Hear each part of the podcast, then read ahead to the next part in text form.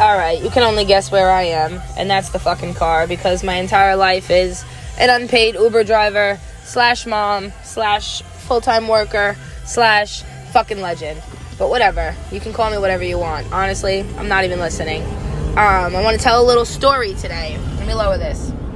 No one wants to hear Kelly in the background. Drowns me out. And we all know that you tune in to hear me. You want to hear the radio? Put it the fuck on. Anyway, so roughly two years ago, give or take, I don't know. I want to say give. Ugh, I was just about to curse somebody out. I fucking hate drivers. Um, let's say give or take, but mostly give. Two years ago, I started working at a family restaurant, you know, corporate owned, same bullshit, different dollar. And um, I had uh, I hadn't served in roughly, and I, am using that word a lot today. It must be my favorite word. Um, maybe like ten years. Let's just say that. Mind you, I was uh, in the restaurant business from, I want to say, age 14 till about mm, 20. And then um, took a small break. And then look at me. What? Nope, that's not true. 22, maybe even. 23. Let's just say 12 years later, I hadn't served in 12 years, but my people skills never died. Um, Oh shit. Which direction am I supposed to be going? Isn't it amazing I get lost on Staten Island? Hold on. Alright, anyway, I should be good from here. So, uh, my first week serving, uh, after that 12, 15 years, whatever you want to call it, um, I had a table, table 42. It was a guy and his daughter. Obviously, I was doing the best I can, and I was pretty cocky because it's like riding a bike. I got right back on. Um, so I put their order in, you know, appetizers, drinks, and then um, they didn't want to order food right away. So I was like, all right, we'll wait. I come back. I don't have um, the worst memory, but I don't also have the best one.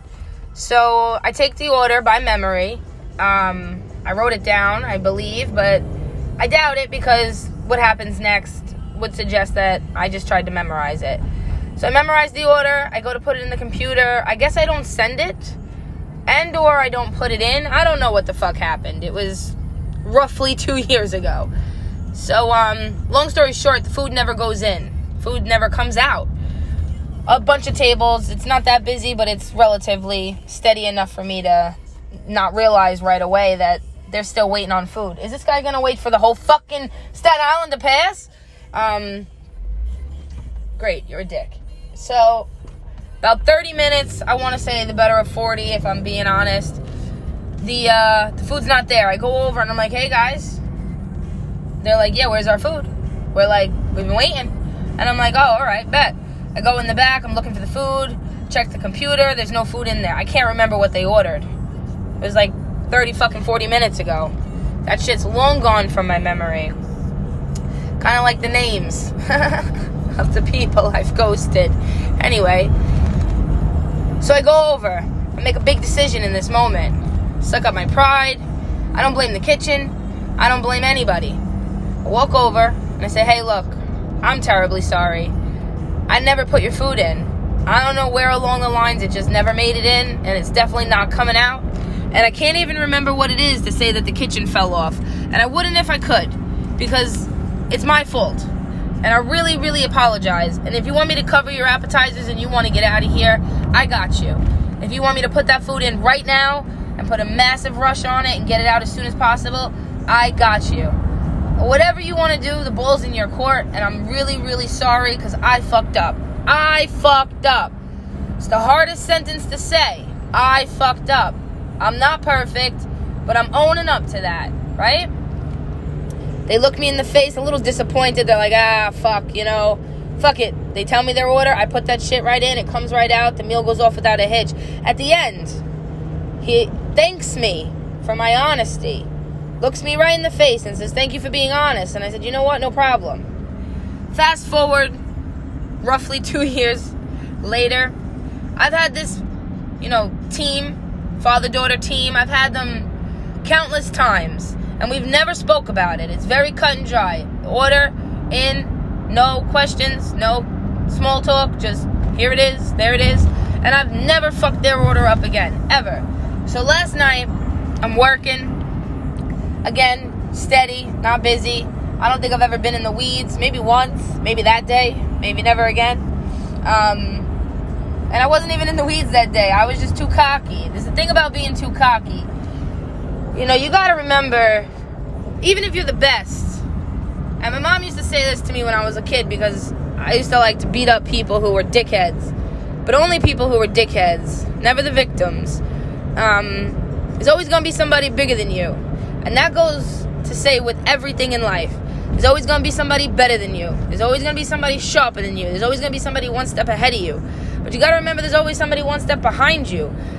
One one minute second sh- slower than you.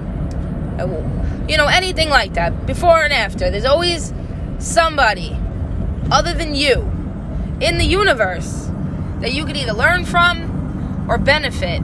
And you have to take advantage of the opportunities where you can humble yourself and remember that even though you're the best, you're going to make mistakes. But being able to own up to that and allow it to be not the end of your day, but a lesson in your day, you're to go real far like that. But anyway, last night I had them at one of my tables. Order went off no problems, obviously, as usual, because clearly I don't make the same mistakes twice if I can afford it. And uh, they get the bill, I walk away, and I can't let it go. I'm feeling a type of way.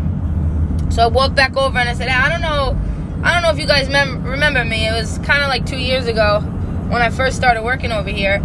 Um, and I messed up your order so bad, and you guys were so fucking patient and so nice and and I've had you so many times since then and I always think like I wonder if they remember who I am. I wonder if, if they know that I'm doing my best to never let that happen again every time they sit in my section.